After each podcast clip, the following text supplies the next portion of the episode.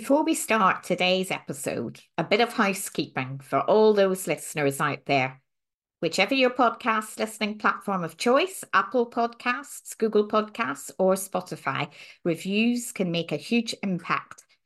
Not only do we value your feedback, which can help us create better content, it will also help others discover the podcast.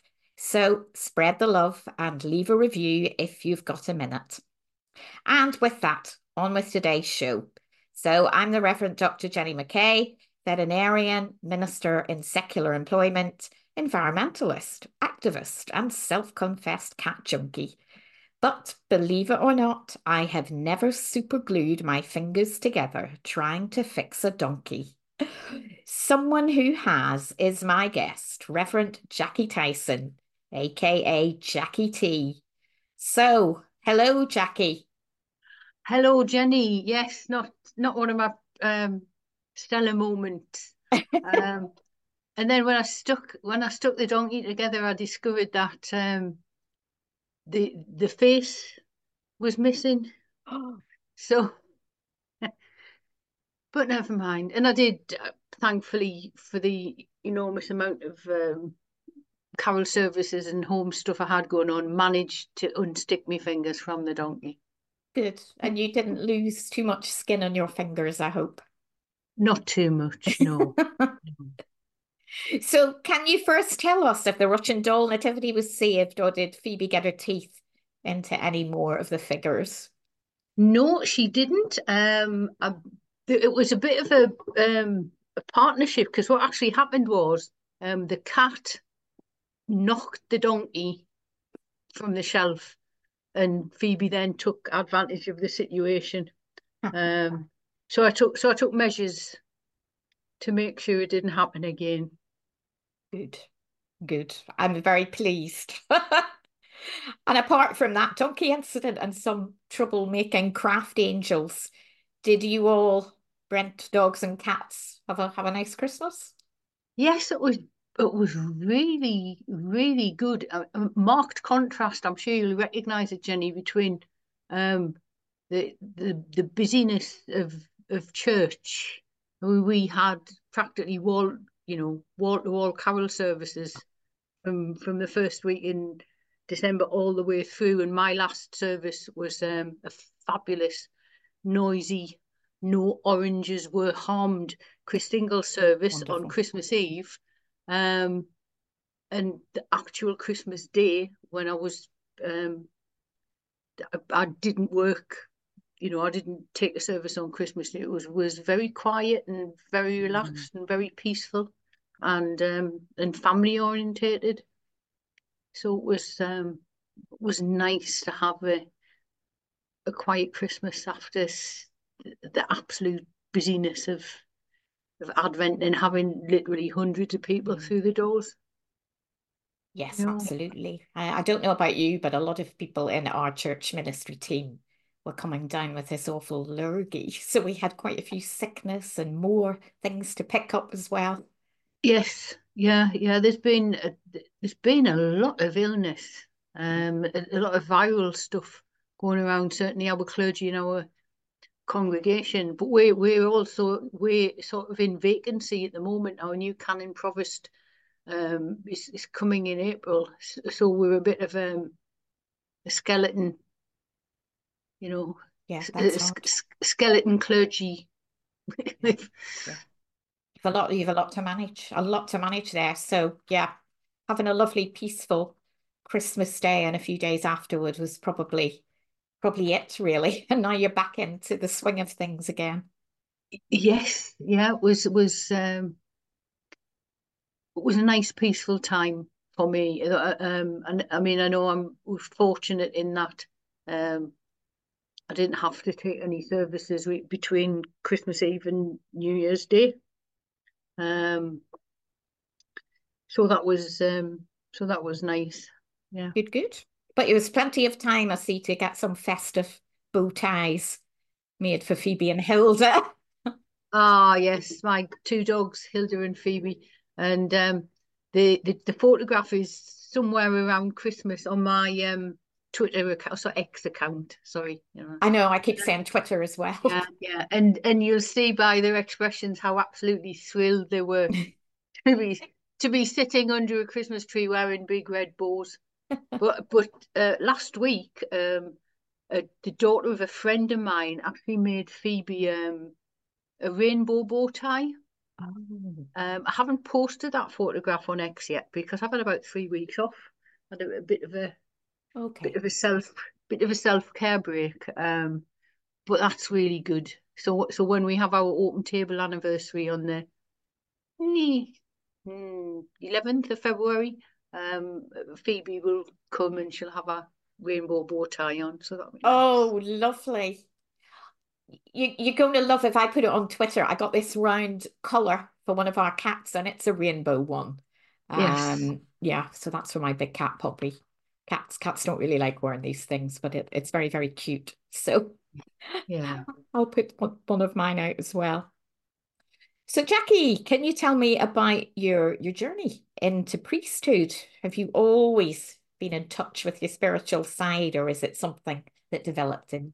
Uh, no, I strenuously for a very large part of my life, I like to um avoid it, if if I'm honest, and um always ha always believed in God, but never really thought formally about it. Um, principally um because um so my mum was was a, a devout member of the church when I was a little girl. I can remember going to Sunday school and stuff when I was very small.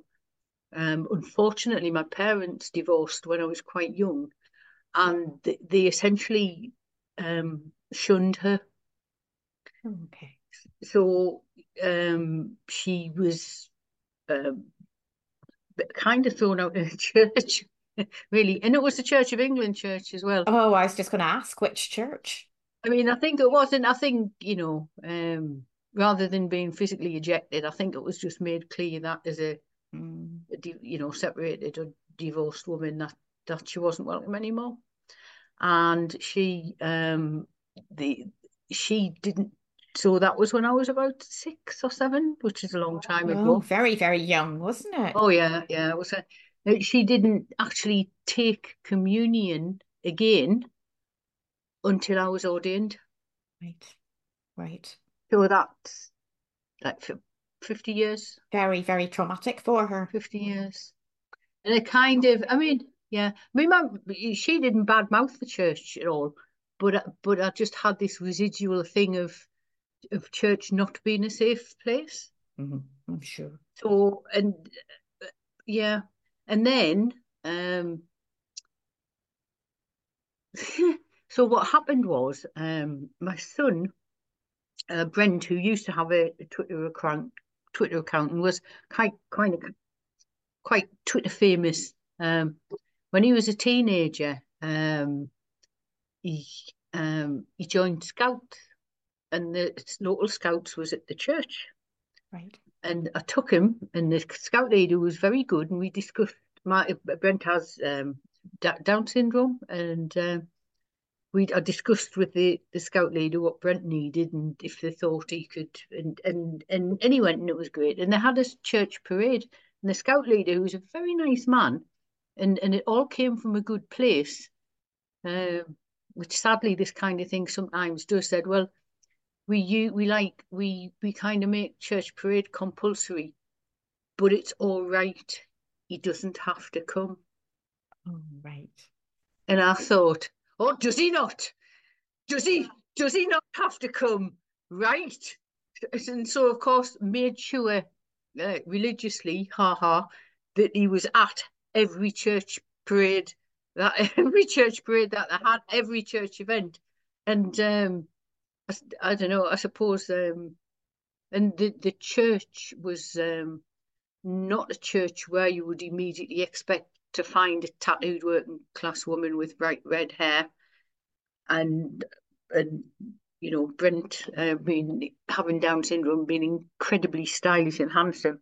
They uh, they, they noticed us and um Yes. when we kept coming back and spoke to us and and gave me a leaflet never trust an Anglican vicar with a leaflet. And it sort of rolled uh, rolled on in a, in a very short space of time. So within mm-hmm. from practice from from going to no kind of formal faith or religious education or anything like that, within the space of uh, nine years, I was ordained. if you need if you need evidence of God having a sense of humor, or indeed, or indeed God, you know, um, the um, the sometimes strange, what piece strange um, method of God's timing. That's um, yes, that that that was it. And uh, my poor mum was just like, well, I'm glad you found the church, but don't get too involved. And then, uh, oh, did she? which, which I mean, you know, in, in my heart, I can see why. Um, and then, um, but she'd always thought it was a pity I didn't have a degree because I, you know, cause we, I, you, I, I don't know how you didn't end up with a degree because you know you, you, you like the brains of the family and and and stuff. And one of the things I did I actually end up not only with a degree but with an honours degree in um, theology and mission. Wonderful. So she was quite pleased about I that. bet she was. I'm sure she was very, very proud. She was, yeah, yeah, yeah. Do you have any siblings, Jacqui? Um, I have um an older brother who um, sadly died at the beginning of the um, COVID right pandemic, and um, a younger sister who sadly died in 2014 after a long illness.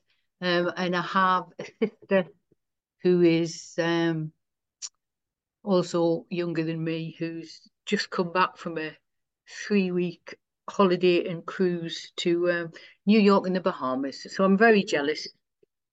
I, I think I would say that we don't um, uh, family wise and work wise. So we don't see a massive amount of each other, but we we click into that really lovely familiarity with you know it's it's it's almost like the mark of a of, of like either you know strong family ties or strong friendships where you can just not see each other for ages and then when you're together it's, it's like you've never been it's like you've never been a never been apart. Yeah. That's that's wonderful, isn't it? Yeah. Yeah. Yeah, you're right. So we had um the Reverend um some people will know her at Katie Tupp from Disability and Jesus on the podcast last year. Yes. Can you tell me a bit about your involvement with with that project and how important these kinds of inclusive communities are for Brent and yourself? Yeah, well, I mean, I think um, the the first thing to say is I think that um, co- you know, communities um, that that um, support and represent diversity are massively important. You know, whether it's in the whether it's in the in the sort of field of um, disability awareness or uh, racial awareness or the complexities of um, sexuality and gender identity. The the the complexities of diversity and um, how how representation really matters. I mean, I, I we've um, so for instance, um, Katie and Bill who who run the you know the disability and Jesus services, we we met them online. I think because at one point um, when Brent's first Twitter account. He had over 20, he ended up with over 20,000 followers. And interestingly enough, 10,000 of them came when I put a picture on, you know, with, because because I supported him in his, his account. But it, he went to pick up a takeaway by himself.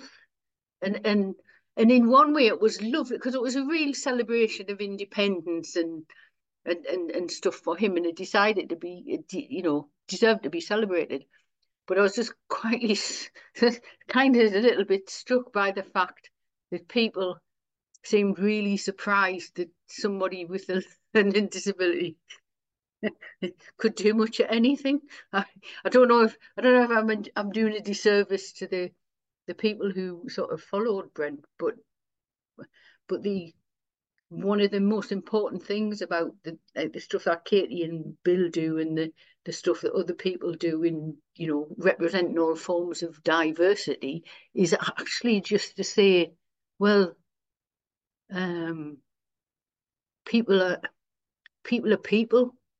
So so with for, with Brent, for instance, I've got to say yes, I've got a son, a son, and he's in his thirties, and um, he's a professional dancer and um, he, he's worked in a calf and he's got a, a girlfriend and um, he's very interested in um, he, he loves to swim he's very interested in um, uh, vintage British comedy I don't know where he got that from but he is and none of that has got anything to do with the fact that he has Down syndrome yes yes so so he's he's a man trying to live the best life he can, and the extra chromosome it informs, you know, it, it sort of informs how he lived. Yes. Um, but but it doesn't define him as a human being. Yes. And and I think it's the same. I mean, I see um um I do much less on X than, than I used to do on Twitter because I think it, it, it's a bit of a pit. So, you know, it gets I, I it gets quite nasty, doesn't it? It does, and I think, oh, that's it. I've had enough. I, I, I can't bear this. But at the same time, and I have colleagues and friends who are absolutely respect their choices, who've left for that reason. But it's one of the reasons I feel like I need to stay. Mm. Just you know, like like a one light shining in the dark. Yes, yeah. Although I'm very well aware, you know, other theologies are available. I'm very well aware that I'm not everybody's light, and and I've had, uh, you know, um, touchwood not recently, but in the past I've been absolutely hammered on more than one occasion for um for challenging stuff. Let's for challenging the stuff. Yeah, they call they call that woke now, don't they? Yeah. Sometimes I don't know what woke is. Is it just going against status quo? Well, no, I'm actually interested in the way that the, you know, so if you, if it's my understanding, you know, uh, you know, I'm, I, I mean, uh, I'm not trying to sort of culturally appropriate it, but my understanding of woke is that you are aware of the diversity mm-hmm. within humanity and you're aware of what goes on around you and you try to have regard for people's feelings and um, not apply strict binaries to everything. So somebody's in and somebody's out. Yes. And and yes. I, I think that's quite nice. That is quite nice. That is how the world should be, really. it's it's quite Jesusy, actually, isn't isn't it? Um, yeah. But yes, it is. Some, but it, it, for some people, it's become an insult. As if, oh well, you're woke. And my response is, oh, thanks very much. Yes, yes.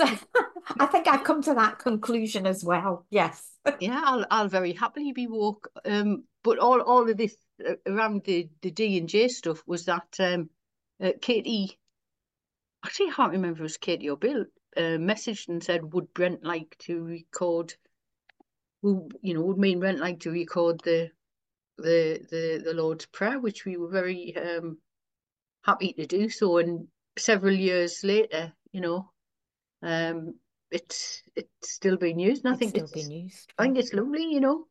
And I think the other part of, of that is that actually, you know, like Brent's not daft. He knows he's got Down syndrome. He knows he's different.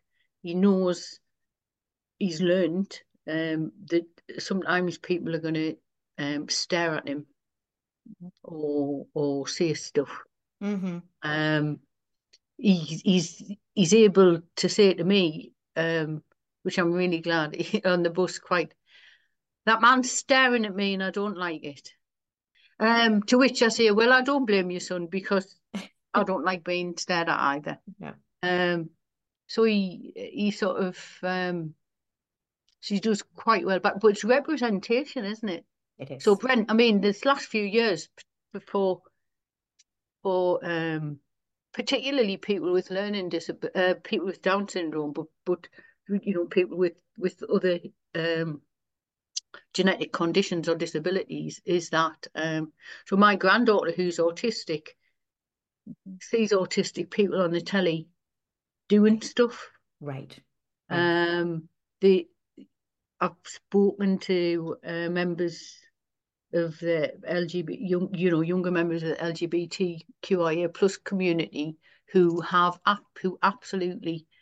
So a couple of years ago, when um, oh, what he called John, John, John something off Bake Off, he was on Strictly Come Dancing. He danced with Johannes Radebe, and it was absolutely so. You know, so imagine if you've never had any representation. Yes Yes, it is. That is wonderful. And there was um, a lady who had hearing impairment as well. That's right. Yes, she, yes, yeah.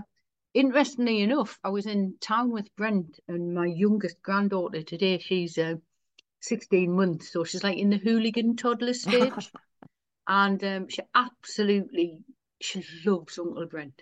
He's a favourite person.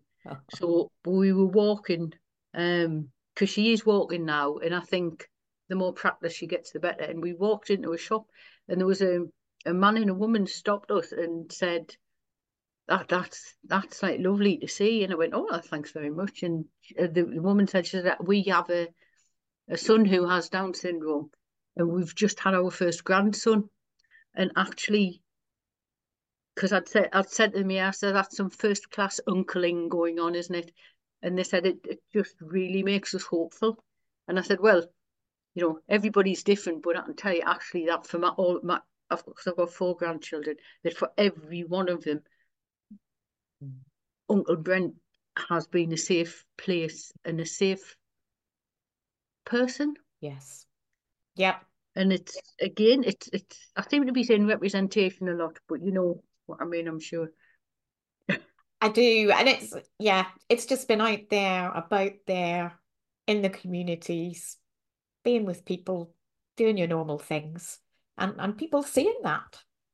That's interesting that you that you say that because for me, um, both as a as a priest and of the as a parent of um a, a child with a visible disability, um, the the being out there, it's present, isn't it?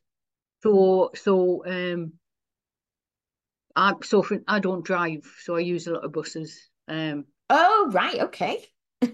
And um, I also um, I mean, if anybody listening doesn't know what I look like, you know, look look on my Twitter profile. But I I don't look what a lot I don't look like what a lot of people think of as a traditional vicar, which is, I mean, you know, and, and this is, I know, you know, basically old male and posh. Yeah, yeah. So seeing somebody like seeing somebody like me on the bus, yes, wearing a dog collar, I had some amazing, amazing conversation. Somebody said on the bus, um, actually it was a young man who was, um, apparently quite vulnerable I don't know for certain, but I would have said that he had some learning, some degree of learning disability. And he said, Are you a vicar? I said, Yes, I am. And he went, Can I ask you a question? And I went, Yeah, of course you can. And he said, How soon after you die do you go to heaven? And I was like, Whoa, God. Yes. help, I'm not sure. Help. Yes. Um, some help, please. So I said, Why what what makes you ask? And he said, Well, my my auntie died and my mum is a born again Christian and she's really sad because she thinks my auntie won't go to heaven. Oh. And I said, Well, I can tell you what I believe. And and I am a vicar.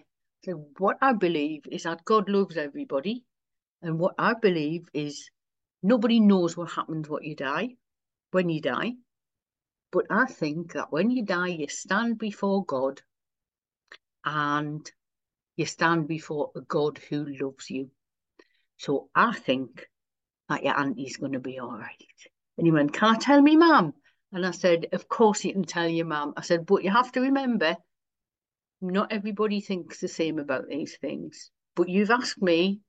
Yes. And you, you know, well done. You noticed I'm a vicar. So, mm-hmm. and I, I still, that was years ago. Right, right. And I still, you know, I still think that these these encounters. Exactly. Yeah.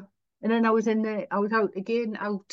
Um, you'd have to shut me up because I've got so many. To, to, in a in a charity shop. I'm a great charity shop, and this teenager came up came up and he went, "Yeah, are you like a vicar?" And I went, oh, "Yeah, indeed, I." Am. And he went, "There, what happens when you die, like?" And I said, "Well, the, the the the the truth is really that nobody knows, um, but I think when you die, you die. You know, you were born loved by God, and you die loved by God." And um, and I think by and large, you know, we're all right with God when we're alive, and we're all right with God when. And I said, "What makes you ask that?" And he went, "I'm really frightened to die." And and I went, "Well, I understand that, but you know, try not to spend too much time thinking about what's going to happen when you die when you're so young and you've got so much life, you know. We just remember that God loves you, and that was uh, just. I think because I've uh, because I'm uh, partly because I look how I do, and partly because I have a local accent. Um, because I'm, you know, I, I mean, I'm born and raised in Sunderland, and and and that's that's where I minister. Or can I tell you one more? Sorry. Oh yes, yes. Go ahead. um, I get uh, be because I'm quite bedded in the community and have been for a lot of years. And some places I was before I was ordained. So, so like like there was a pagan at my ordination from one of the from from one of the craft groups I'm in. That's a, so someone asked if they could speak to me pastorally, though they they um they weren't a member of the congregation, and I, and I knew them from a completely secular arena. Mm-hmm.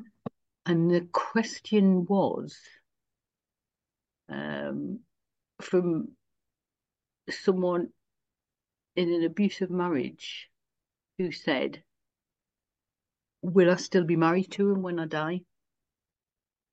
Yeah, right. I can see where that's coming from. Yeah and she, and so she what she was feeling was if she couldn't get to a place where she could leave mm-hmm. um she could bear it. Basically as long as it, it if she wasn't going to stuck with him be stuck with him yeah. for all eternity. Yeah. And um with absolutely no hesitation. I i told her no. No you you and um quoted the passage where the, you know the the um, Pharisees say you know the seven brothers, each of whom marry the woman oh, right. whose yes. whose wife will she be in eternity and jesus that's right um says in in in more polite language than this don't be ridiculous that's not what it's yeah, about don't worry about that yeah, yeah. that's that's yeah, don't uh, worry about such but that things. that kind of lady and it's such a privilege to mm-hmm. to me the, the enormous i feel I feel it as a privilege and sometimes as as as a honestly is it it's a massive responsibility when people ask you this, ask you stuff because you you know you're either in the right place or the, at the right time or you sound like them or they know you you've got a common interest or um the part of your congregation. That people um trust you with these really deep and, and yes. personal conversation. So why why would we not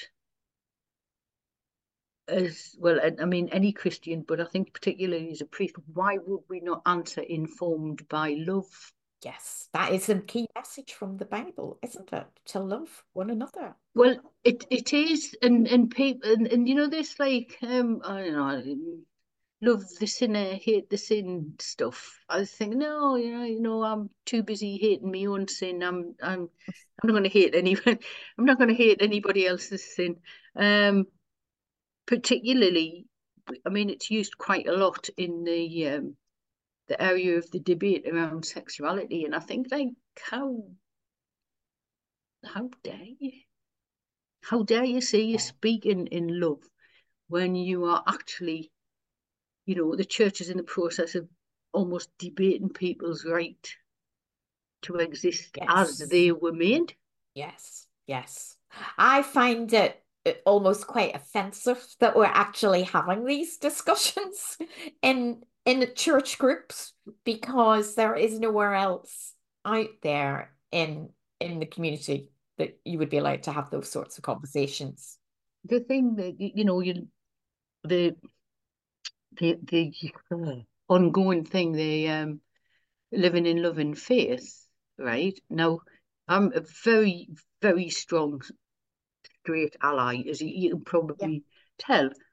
But I have colleagues and and and friends, right, who are actually been in, you know, they've been invited to participate in a process that's debating their right yes to exist yes. and their right to this sacrament of of blessing or yeah. or or marriage and i've read the scriptures you know i've i've, I've yeah um, I haven't seen anything myself that supports the view that same-sex couples that we are who we are, aren't we? Everybody is there to be loved, and why shouldn't they be blessed or married as we are? There's no point saying this is an inclusive church. If you say you're welcome to come to church, you can come and take communion, you can be baptized, but I'm sorry. Yes, well, but, but yes, the sea's lovely and warm, but you can only come up to your knees. Yes, exactly. Yes, you exactly. can contribute, and we'll back and we, you know, we baptize you and stuff like that. But uh, no, you can't have a position of authority, and we can't marry or bless you. Although that that's more. I mean, I know within the Church of England, um, that we, you know, we're in. Um, I I don't like to think about the cost, but I I know that we're in the position that we have openly gay and trans clergy um, but what what gets me is like why why are we not cherishing them? Yeah. Rather yeah, yeah, rather than um pillorying them. And I had I mean I somebody report somebody reported me to the Archbishop of Canterbury.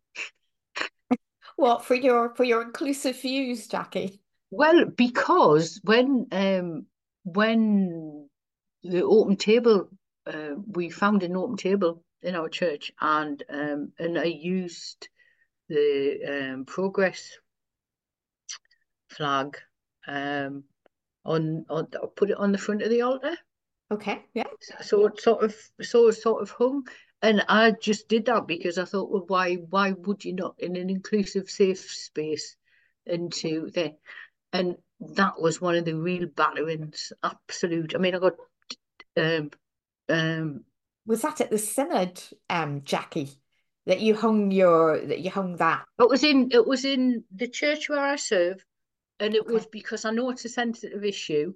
It was with the full agreement of the the PCC and and and the other clergy that we joined Open Table and that we um you know that we with that we sort of did that and i put the picture on twitter as it was and it absolutely blew up and people screenshotted a picture of me and a picture of the thing and and it, you know like look at this state of that and i was getting messages that said well i, I look forward to watching you burn in hell oh which, to, to which i thought to which it? i thought well i'll be i'll be happy to see you there uh, uh, and and to the point of and, and even a couple, I mean, quite unhinged ones, but like death threats. You know, there was stuff I was getting, I was reporting.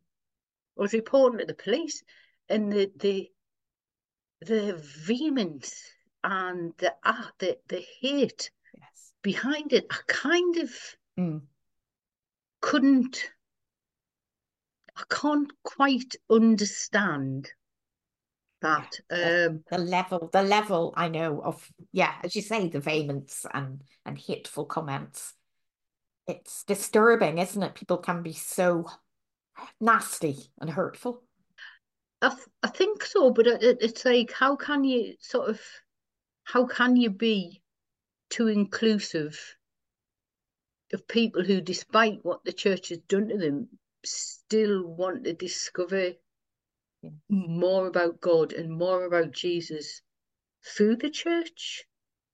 Mm-hmm. Um, you know, so I was saying like enormous grace and and strength, um, shown by people. I mean, thankfully, the Archbishop of Canterbury had apparently had more sense than I. He either had bigger fish to fry or he had more sense than to answer this kind of rabid, call this a priest you know, and and and and and and sort of, oh, you call yourself a priest? And I said, no, no, actually, I, I don't call myself a priest. You know, I am a priest. You are. I priest. went through the due discernment process, and and and I've, you know, I know it's not the most important thing in the world, but I like I've got the degree, I've got the, you know, the the bishop. Just just because you don't think I'm a priest doesn't mean I'm not a priest. It's not like Tinkerbell in Peter Pan, you know, where you go, I don't believe in fairies, and we all go up like a puff of smoke. um, so it's been, yeah. That's probably one of the, the worst things about about social media, isn't it? The the oh, attacks. Oh, yeah, yeah. And the, the, it's so it's so good and and obviously I'm so positive about what you can put out there on social media and the, and the people that you can reach that wouldn't cross the the physical church door but yes you're right that is that is a real difficulty with it that you you do get hammered yeah yeah no you're absolutely right jenny because the, and the funny thing is do you know you think about god's actions in the in in the world and god working for good in the world. I only ended up on twitter because brent wanted to join. Brent was the i mean i'm being absolutely honest here. You know brent was the first family you know twitter media star, if if if you like, you know, and um, and I wanted him to have his own account, so I didn't want to put my opinions on his account. Okay, okay. So I thought, well, what I'll do is I'll join as well. Uh huh. And then, um, if anything comes up that I feel the need to comment on, I can comment on my account. And Brent can, I'll support Brent in his account, which was basically uh, satisfy the deep need in him to actually post pictures of all the stuff he did to get loads of admiration. As I said, well, I, I think you're winning here, son. You know, if you can get 10,000 followers just for going for a Chinese, what the, what they're going to do when they find out you've danced in London, who knows, you know? Um, and then, um, particularly being aware of the fact I am a, a you know, that I'm that I'm that I'm a, a, priest as well. Uh, so I wanted to highlight this little separate arena, and obviously, so, so I'd just tweet these little things about, you know, random encounters and you mm. somebody messaged me and said, I just wanted to thank you for your ministry on Twitter. And I thought, oh, oh, I forgot. It's lovely, isn't it? It makes all the difference. Well, I didn't. The thing was, I didn't know I had a ministry. Oh. I didn't know I had a ministry on Twitter. You know, I actually was was okay. operating. I mean, obviously, you know, you know, you're a priest, you're a priest, you're a priest. Whether almost whatever you're doing, you know, you you, you sort of um you, you that's, that's your identity, isn't it? What you know, one, it is. Once it once is. you're ordained, and and it um, and I thought, oh, oh my goodness, I have a ministry, and I thought, and then I thought, well, if I'm going to have a ministry, then maybe I can be a little bit more intentional about mm-hmm. it, and so um, I mean, generally speaking, what I do is in various ways and forms is that I tell people that God loves them, that God loves them, and that the Holy Spirit moves around them. And if um, um, every now and again I'll say, "Can I pray for you?" And I've I've got a, like um, a notebook full because I write the names in the in in in the notebook and um, and the people's desire for uh, to have someone pray for them is it has doesn't surprise me anymore because I'm used to it. Mm. But some people who go to church and some people who don't, and um, and that, so I always my direct messages are always open, mainly good. I also get the Fruit Loopy stuff of um, you know, I, I'm going to hell in the hand basket and um, blah, blah, blah, that that sort of thing. But but it's just like an, an enormous the, the the the not just the privilege of it, but the need of it. Yes. You yes. know, because there are a lot of people um who don't go to church regularly. Yes. you know, the Church of England. Yeah, yeah, yeah. I don't think is always realistic about the amount of influence it actually has. And and I'm quite sad, and this is a thing to do with social media that very, you know, I know um, a lot of good priests and uh, you know of different of different theologies doing an enormous amount of good work in the communities uh, in the you know the parts of the community that come to church and the parts of the community that don't but what a lot of people all a lot of people know is that there's some uh, you know there's some um, conservatives on X telling everybody that gay people are going to hell and so you if you support them in the sin. Uh, and the other one, apart from that, that is you you get the uh, the argument about vestments. um, and I just think, oh, you know, um, it's a marvelous opportunity, but you know, just watching church, it you know, church infighting in public on social media isn't. So I'm I'm quite now. I'm much more purposeful about about it. You know, I actually I look and you can see stuff kicking off, and mm-hmm. I actually make a conscious decision not to engage. Yes. Yes. Because I think I cannot add anything useful to this debate. No. Um, and um, and very often, unfortunately, there's there's a massive lack of generosity in that kind of debate. You know, I mean, I know people on on social media who um don't. You know, I mean, I know a, a priest who don't support the ordination of women, but they're enormously. I mean, I struggle with that. Obviously, I did. Obviously, I do but they are quite gracious and and and quite nuanced and supportive. Mm. And if you know, that seems to me that if you're going to disagree, it's better to disagree like that, because the other, you know, yes. there, there's a proportion of clergy uh, and lay people who just absolutely ridicule. Yes, there's just no there's no discussion, is there? No, no, it's just um, things are very um, black and white and a lot of discussion, aren't they? Especially, especially on social it media. Is, yeah, you'd think people would know by now the binary. Yeah. You know, yeah. Clear binaries very, very rarely lead to um, um, productive. You know, productive. Dis- I had um I had a funny incident on on social media because I was doing communion and and just in my head it, I was just thinking of the of the innocents in in Gaza, and I somebody took a photo of me, and then I put a post out and said today I was I was thinking about the innocents in, in Gaza during the Eucharist, and I got some very very hateful comments about that. Um, you know, why aren't you thinking about other countries? Why aren't you thinking about the other side of the argument? Why didn't you pray for that person? Why didn't you pray for so and so?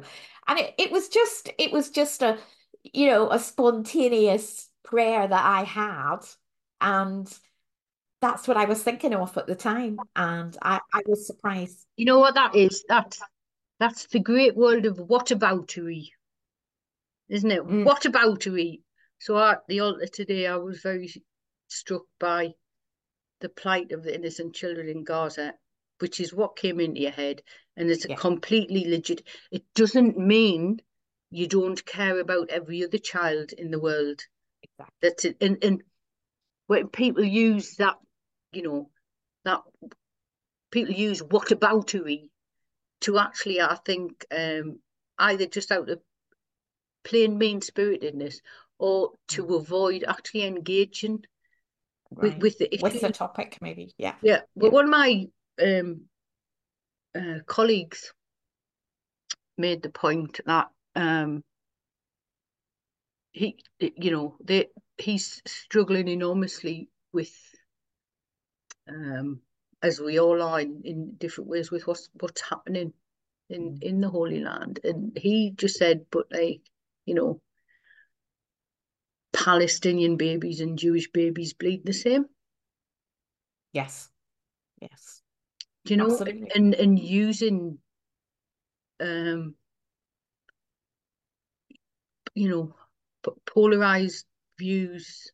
hmm Yes. Yes. You wouldn't want this to Yeah, happen to yeah, you know, anybody. You and know. it's never the and it uh, to be honest, it's never the fault of the children, is it? No. You know, the children in Yemen, the children in Yemen, the children in No. South Sudan, the children in Iran, the children in Gaza, the children in in Israel. It, it it's never the No. it's never They're, the fault they, of the children, you know.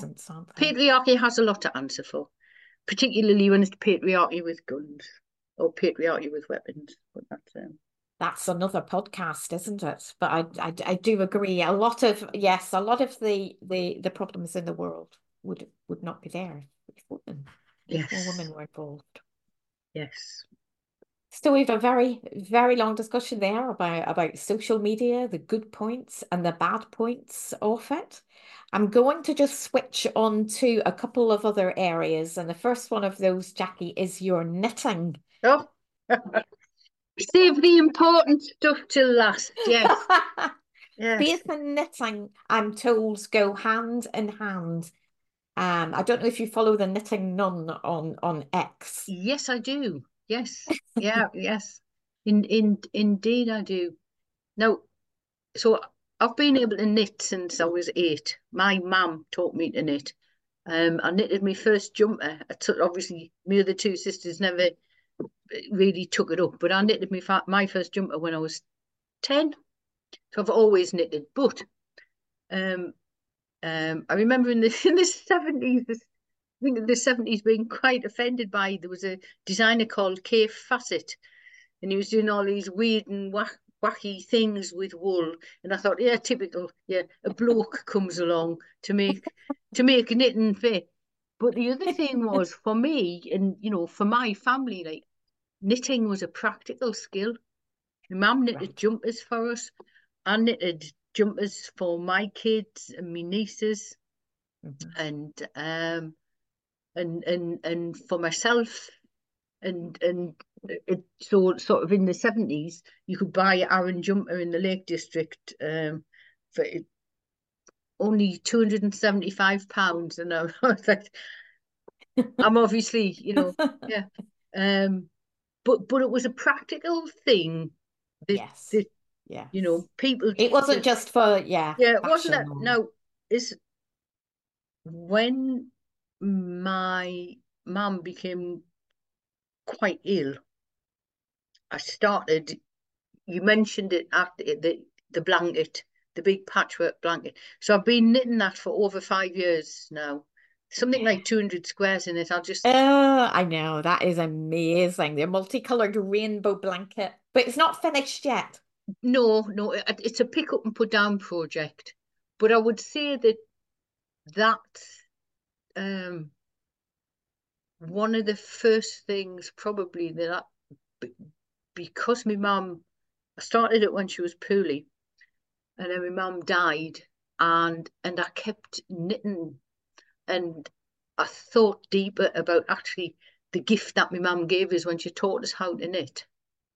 And the the relationship that we had as as as parent and child and it was quite complex quite complex um relationship. But it, it um I began to think of knitting as much more um it's a practical skill but it was a gift Mm, And mm. I think especially with this sort of giant uh, project of the, the squares and the, the rainbows and the, the fact, you know, it would, it sort of witnessed my mum's decline and then her death. And I kept sort of knitting it afterwards and um, and and people would be asking me for prayers and things. And it was it's almost like um and I mean no disrespect here, it became sort of almost like a like a woolly rosary. So I'd start and knit a square, and if I had the time to sit and knit a square, it would take about an hour and a half, two hours to knit a square because, well, because it seemed like a good idea at the time, but it's in sock yarn, isn't it? So it's in, ah. it's so it's full ply. Why I ever thought knitting a, a, a, a huge full, but it is so it takes it, and so sort of within the square, I you know I might be um thinking about what was I going to say in my sermon, uh, and it might impact that you know somebody asked me a question. So so it's kind of become it's it's quite a prayerful endeavor, and I think as well when you're knitting, so uh, if you're knitting something for someone, so my daughters, um, when they when they had children, I knitted for them, and then obviously when they were having children, they had a lot of other their friends were having children, and they'd say to me, "Oh, can you can you knit a hat for Lindsay because she's just had a little girl?" Or you know, can you knit a hat or a cardigan for Sophie because she's had a little boy? Or um, and and that I mean I don't know. Maybe it's just a bit fanciful, but that thing of actually thinking, um, so I'm going to knit this tiny hat for this newborn baby. Mm. I had a terrible day and I'm so angry about this. But I can't sit and knit a baby hat like no, this. No, So what no. I need to do is is I need to, you know, come back to the centre and, and, you know give thanks to God for this new life and this family, and just like knit this little hat. Um, is is full of prayers. Is so it's very. I mean, I know some priests don't like the term, but but to, it's it's a very mindful thing. Yes it's a yes. very mindful thing.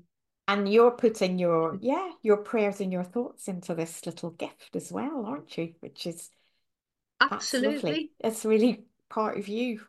absolutely. And I'm more convinced that like small small acts of love and small acts of kindness become increasingly important um when there's so much awful stuff going on for so many people. I mean, I'm not suggesting that um, I don't know, you know, um, answering random people's questions on the bus or knitting hats for for babies is um, the um, is is is ever going to save the world.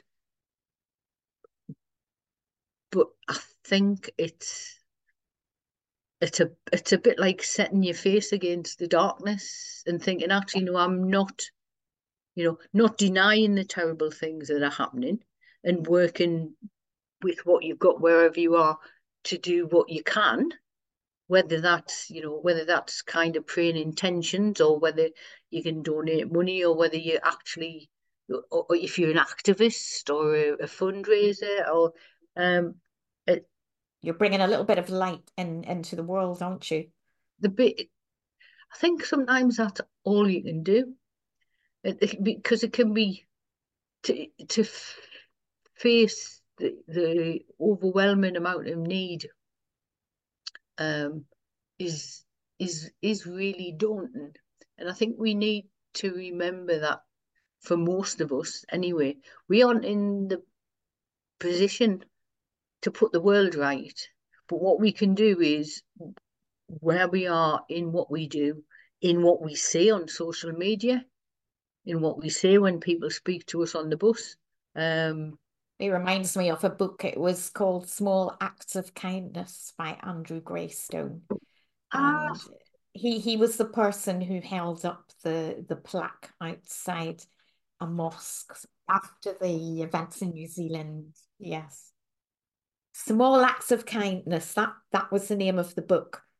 And it was exactly that. You don't know, a small act can just lead to more and more and more positive effects. But it's what, yeah, no, I mean, I, I think so. And I think so, for instance, I mean, it wasn't an intentional act of kindness, but, but uh, Brent and his niece today touched something in that family that have a new grandchild and also have a, a son who has Down syndrome, and and a lot of the the the stuff that I post on X is, I mean, it's a mixture of um, family stuff, you, know, um, because I'm deeply engaged in my family, and a mixture of church stuff and faith, general faith stuff, and prayer stuff. Is it's it's surprising how many people will say, "I just needed to see that today,"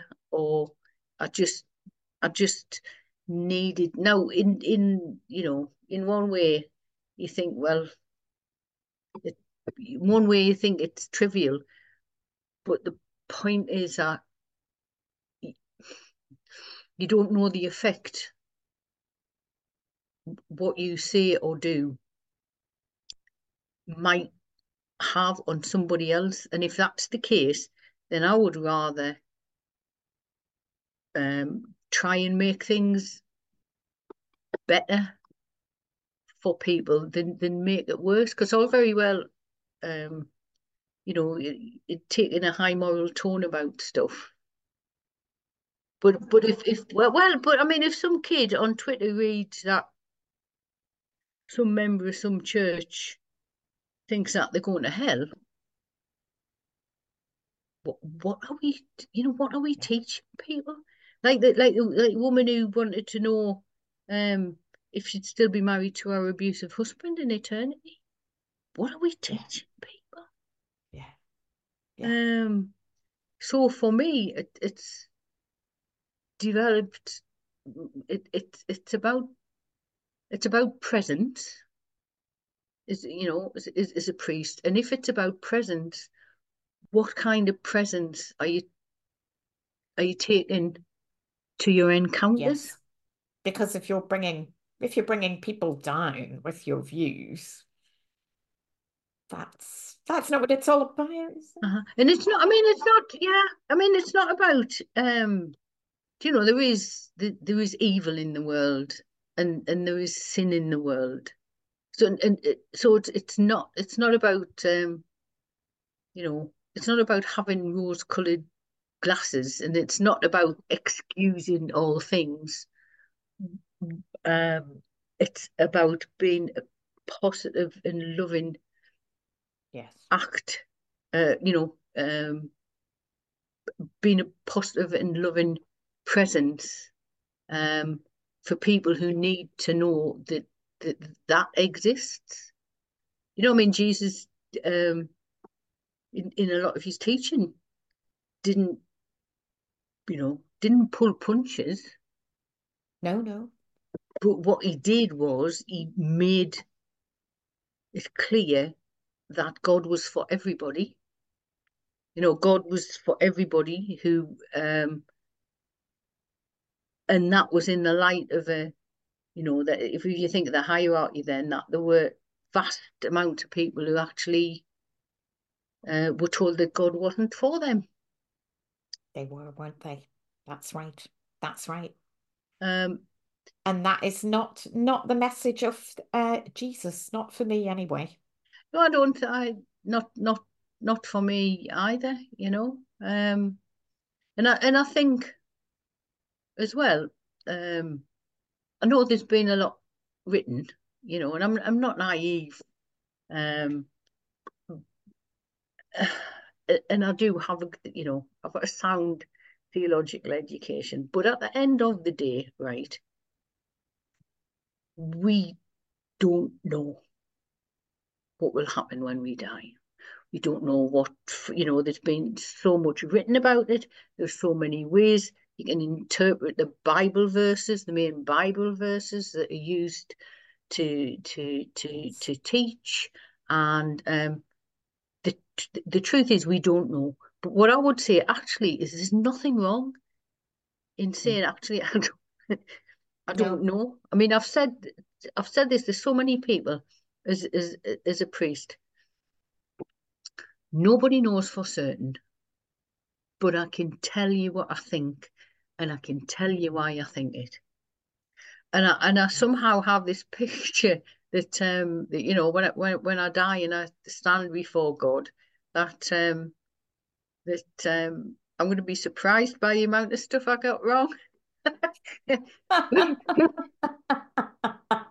what I believe, genuinely believe, um, and there's a really good prayer by Thomas Merton about this, is that God values mm-hmm. the loving intent of our heart.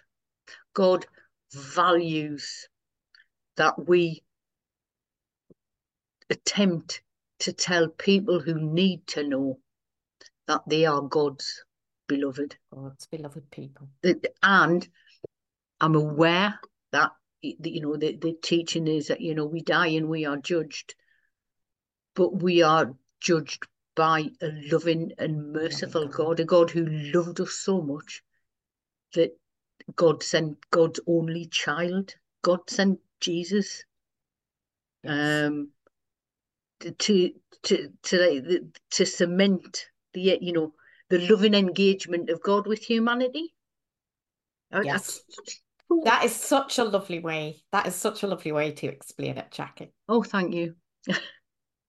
they did. They did say when I when I when I went um when I went to uh, panel, which for non-Anglicans amongst you, that's that's where that's where uh, potential ordinands and people training you go and there's literally there's like a panel of people and stuff like that i always remember it it said in there Jacqui has a marked gift for expressing complex theological ideas in the vernacular. And i thought about and i thought the mean i taught working class. You explain you explain things very very clearly don't you? And you know we see it in but but if you can't in, explain it yes you know yes. if i can't explain to a child that god loves them if i can't explain to someone with dementia that god loves them if i can't explain to an adult with a learning disability that god loves them or someone who thinks they've committed the worst sin in the world what what whatever it is. I'm, I'm, I'm, I'm, I'll say it quite a lot. I'll say it to people, honestly. Yes, you know we need to repent. We need to take responsibility for our actions, but God knows we're not perfect. Do you know? It's, mm. it's not a when when we when we stuff up. It's, it's not a surprise. Yes. God, you know, God's not waiting around the corner going, ah, saw you you cut know, you out, yes. cut, cut you out, cut you out. You know, that's not where did we end up with this thing that God loves us as long as we're good? You know, oh. you know. God God doesn't love us because we're good. God loves us because because God is good. Know, that's that's the that's the God for me anyway. That's the God yes. that we see. Yes. That's the God that we see in Jesus, and it's the God yes. that we, yes. sh- we should be teaching about. We used to have yeah. before the pandemic. We, we there used to be a, um, a street preacher who'd stand at the top of one of the local shopping streets in the city centre and go, "Well, I'm really sorry to tell you that everybody walking past here is you don't know it, but you're all probably going to hell because oh. the Lord Jesus says." And I walk past and think, did you have your collar on, Jacqui? um. Uh, well, I did once. I did, um. I, I, I did once, but I, I had a specific reason for not. Um. He watched me walk past, but I thought, on at this day, this time I can't engage. But what I thought was, I mean, I'm um. I I wonder about the, the value of street preaching. I sometimes wonder if it's not that the people who do it need to do it rather than the people who need to listen. But I, I um, and this was another question from from from um, the local panel. And I told this um, guy about this chap who was standing, and he said, "Oh, did, did it disturb you?" And I said, "Well, I just just really makes me sad because one thing shouting at people that they're going to hell as they're walking past isn't going to do anything. And and what, you know, if you can get people's attention, what a waste of an opportunity. And he said, Well, what would you do? And I said, Well, probably. I said, I'd take a table and chair, I'd make a massive sign that says God loves you, and and I'd sit um with like a, a big box of chocolate as people walk past, just go, God loves you, have a chocolate. God loves you, Yeah. have a chocolate. God, I said, and I doubt, you know, I doubt I'd get any maybe major converts from it, but I think it's much more important that what people, it's the wrong, you know, if you start any kind of journey in fear, then it's Mm. not likely to be a productive journey because the truth of what we're told in the Bible is that God loves us absolutely, entirely, and munificently. You know, it, it's all, it's all, and All God never, isn't it? God never Mhm. stops loving us because because that's what God does. Yes. And it seems to me, um, p- particularly in a very kind of fractured society now, that it's what people, if they need to know anything about God, it's that they start off being loved by the one who made them. Not that if this, not not that if this stuff up, they'll go to hell. No, no, you're right. And it it just closes down the conversation. As you say, nobody will want to engage in a conversation like that, will they? Yeah, You've yeah, lost, yeah. you've lost the opportunity. I think, well, I think so, but I also think that unfortunately, um, there are a lot of people exploring faith or who've left faith, um, and and it has become for them a, about being fearful or being not worthy, and and it's not about us being worthy. You know, I mean, it matters what we do, what we say, and how we live matters. I'm not, you know, I'm not, uh, you know, it, it's not knowing that you're loved by God isn't a carte blanche to be, you know, No, to- of course not. but Yeah.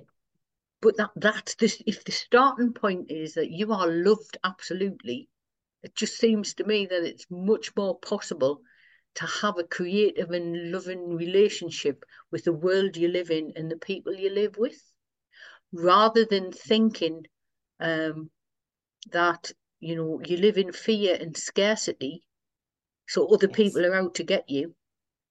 You know, I mean, it's No. classic government tactics, isn't it? That um, you know, let let let let's be fearful of all the asylum seekers. Um, let let's be fearful of um people um who want to include everybody. Let's be fearful, and and that's not God's economy. You know, God's God's economy is Yes.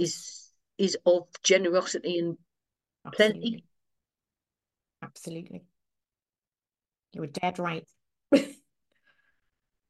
That is a wonderful, wonderful note to end on, Jacqui. And it's been wonderful talking to you. If I could just ask you, what's next? You have a lot on your plate. Is there anything particular you want to start up or or look at? I'm very much in a for me personally, of reflection at the moment, and that actually what next is something I'm I'm praying about um most days. So the the the, the answer is really um I don't know what's next, but that um I, I kind of hope that um whatever comes next that I can kind of travel bravely and hopefully and and with love and remember the thing that I'm always telling other people, which is God loves you.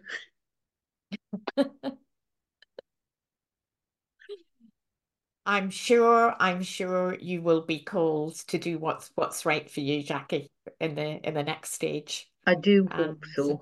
and I know we'll we'll all be hoping and, Yeah, and praying at this time that, you know, yeah. the light bulb goes off in your head for the next next steps.